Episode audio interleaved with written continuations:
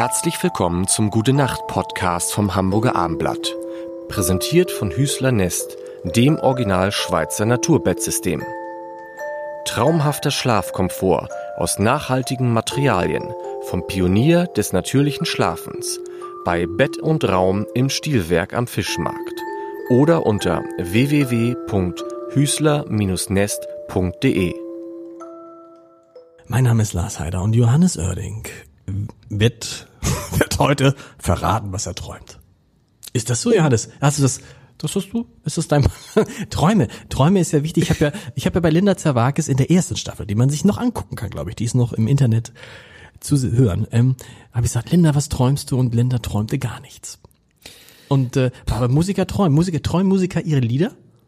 Mm, Oh, das kann ich so nicht bestätigen. Ähm, ich träume aber tatsächlich sehr, sehr viel, was meinen Beruf betrifft. Also ähm, das sind, ist von, von schönen, das geht von schönen Traum, aber auch bis zu meinen immer wiederkehrenden Albträumen. Mhm. Also Hast du den auch? Das ist, also wir haben es nämlich auch, ja. Linda Zerwages hatte den Albtraum, ähm, dass ähm, sie ihr Abitur nicht geschafft hat. Wie die hat Abitur?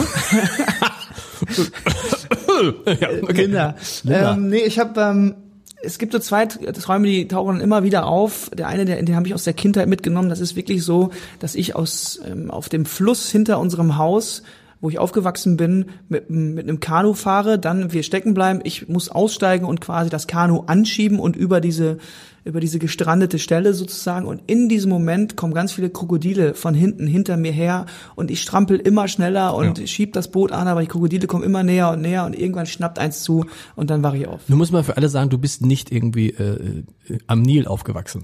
Nee, ich bin nicht am Nil, das ist ein, das ist ein kleiner Fluss namens die Flöt. Die Flöt äh, am linken Niederrhein ja. an der holländischen Grenze. Ähm, also wäre mir neu, dass es da Krokodile gibt. Ich glaube, es gab mal einmal einen Kaiman, der aus, äh, der ent, entwichen ist und auch da irgendwo im Fluss äh, dann gejagt wurde. Das ist einer der Träume, die immer wiederkehren. Und aktuell, wirklich, seitdem ich eigentlich auf der Bühne stehe, äh, kommt immer der Traum, ähm, großes Open-Air-Konzert, es stehen zigtausende vor der Bühne und warten darauf, dass ich rauskomme, aber meine Band ist nicht da. Meine Band ist nicht da oder ein Kabel fehlt und ich kann nicht auftreten und ich lasse die Leute warten und werde wahnsinnig und verrückt dabei, dass die Leute, äh, dass ich die Leute warten lasse bis hin zu, dass die ersten gehen und, und auf einmal ist keiner mehr da und ich komme drauf, hey, wo wollt ihr denn ja, hin? Albtraum. Aber kannst du nicht auf die Bühne, könntest du dann nicht auf die Bühne gehen, Gitarre und los? Gut, wenn das Kabel fehlt, nicht? Ja, das ist natürlich bei 20.000 Leuten schwierig, klar, aber ähm, nee, ist, ich glaube, das ist wirklich diese Verlustangst, dass ich, ähm, ich bin ja jemand, der als sehr kontrollierender Mensch auch gilt. Also die mein Umfeld nennt mich ja Johnny Controletti, so das ist, das ist so? schon genau, das ist schon so, also ich dass ich dass das eine meiner Eigenschaften ist, die nervig sein kann, aber eben auch wahrscheinlich äh, positiv ausgelegt werden kann. Aber das führt dazu, dass ich wirklich alles doppelt und dreifach checke. Und wo sind die Jungs? Ist die Band da? Sind alle bereit? Wisst ihr, was ihr zu tun habt? Also ihr kommt von da, ich komme von da und dann so und so. Und sind die Leute dann, die sagen, oh, Johannes, ganz ehrlich, so wie gestern? Ja, also ich denke schon, ja, aber das sagen sie nicht laut. ähm, nee, die kennen mich ja mittlerweile. Wir sind ja so lange unterwegs, dass sie auch wissen, ich brauche das, um selber irgendwie zu Höchstleistung zu kommen. Ich brauche diese innere Beruhigung, ich brauche das Fundament, diese Vorbereitung, auch dieses, diese, ich sag mal, diese, diese, diese, das, das Zeug, was ich mir vorher in den Ärmel reingepackt habe. Ja.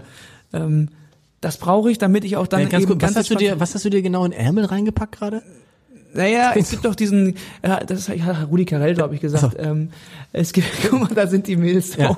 Ja. Es gibt, die winken äh, schon dir. Was ist genau, hier los? Um, um etwas aus dem Ärmel zu schütteln, äh, muss man vorher was reingetan haben. Ah, Und dieser Spruch, der hat so viel Wahres in sich. Ich, ähm, egal was ich mache, ich versuche mich schon gut vorzubereiten, um dann ähm, eben neben den Hausaufgaben, die man machen muss, spontan zu sein. Johnny Controletti, nicht verwechseln, Johnny Controletti gibt es auch ein Lied von Udo Lindenberg, damit bist aber nicht du gemeint, damit ist der alte Funke gemeint, ne? Gewesen, genau. war das so? Daher kommt's, daher kommt's. Ähm, aber es ist schon spannend, wie das auch weitergegeben wird. Selbst Udo nennt mich ja Johnny und äh, das ist schon, äh, das oh, ist schon Johnny. lustig. Ja. Gute Nacht, Johnny. Gute Nacht, John Boy.